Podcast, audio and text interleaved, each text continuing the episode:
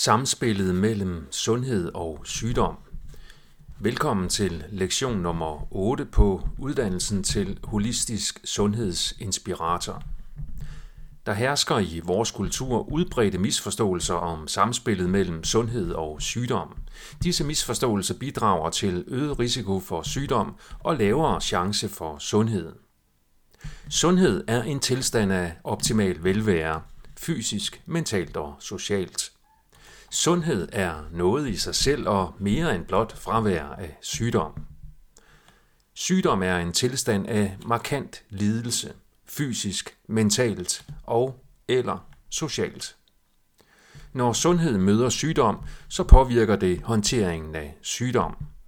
En høj grad af sundhed gør det muligt at håndtere sygdom på en måde, der fastholder et højt niveau af velvære på de områder, som ikke er ramt af sygdommen. Sundhed kan spørge sygdom. Hvad kan jeg lære af denne lidelse? Sygdom kan være et tegn på, at noget i livet er ude af balance og kalder på at blive ændret. Det kan være noget stort, men det kan også være noget småt. Sygdom er en mulighed for at lære Sundhedsbevidsthed gør det muligt at foretage og fortsætte de fornødne ændringer, hvorved sygdommens lidelse hurtigere aftager, og der vil fremover være en lavere risiko for, at den vender tilbage. Det er i den forbindelse vigtigt, at man ved sygdom ikke kun fokuserer på og behandler de konkrete aktuelle sygdomssymptomer. Effektiv sygdomsbehandling kræver, at også årsagen til lidelsen identificeres og fjernes. Hvis symptomerne eller lidelsen ved dem dæmpes, uden at årsagerne fjernes permanent, så vil lidelsen vende tilbage før eller siden.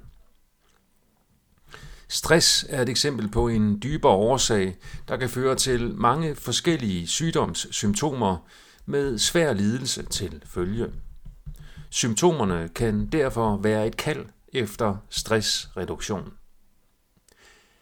I Danmark har man som borger ret til behandling for sygdom, men man har ikke ret til behandling for lav sundhed. Vi kalder det sundhedssystemet, selvom sygdomssystemet er en mere korrekt betegnelse. Sygdomssystemet er baseret på samme logik som autoværksteder. Bilen bliver repareret, når den er gået i stykker, og de bedste borgere husker regelmæssigt serviceeftersyn. Al fokus er på bilen og ikke på føreren af bilen, selvom en bil først for alvor bliver farlig, når føreren er uopmærksom eller trykker for tungt på speederen.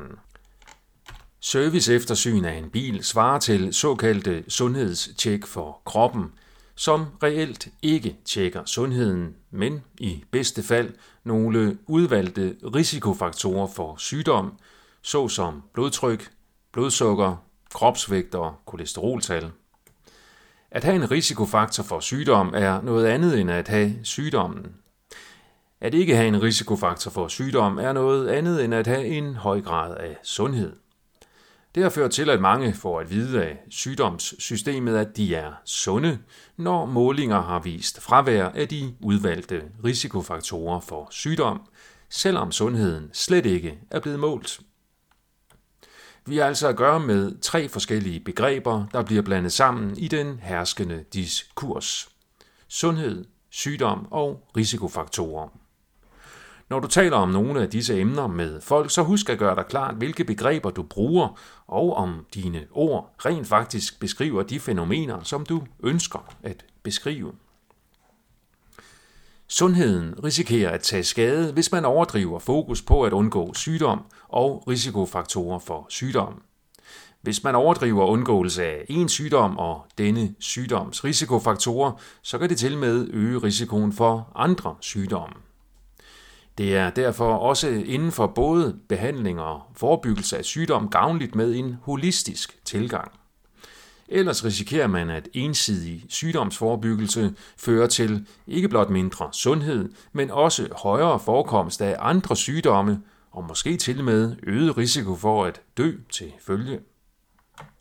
Covid-19 er et eksempel på en sygdom, hvis forebyggelse har stjålet så meget både kollektivt og individuelt fokus i samfundet, at det har medført en øget risiko for andre sygdomme og nedsat sundhed. Flere af tiltagene mod covid-19, såsom social isolation, nedlukning af skoler og krav om mundbind, har reduceret sundheden og øget risikoen for sygdommen. Covid-19-sagen indeholder også eksempler på sammenblanding af sygdom og risikofaktorer. Coronatest i form af kviktest eller PCR-test er således blevet markedsført som covid-19-test af de offentlige testudbydere. En coronatest kan i sig selv i bedste fald kun sige noget om tilstedeværelse af det nye coronavirus i kroppen.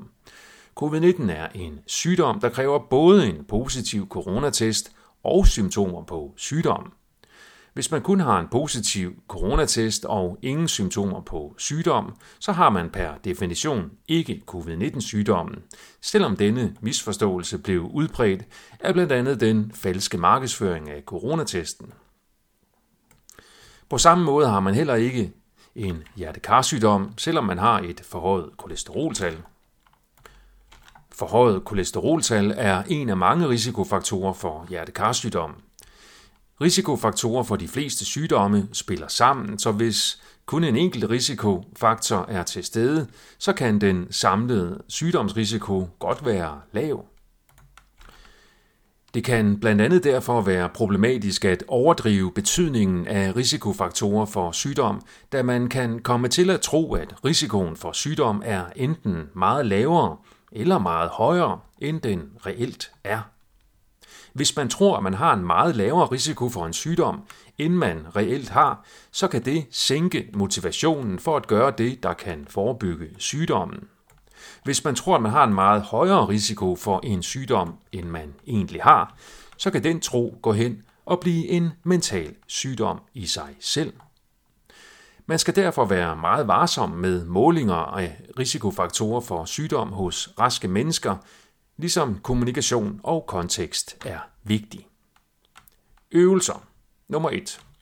Hvis du fejler noget, er det så en sygdom eller en risikofaktor for sygdom? Nummer 2.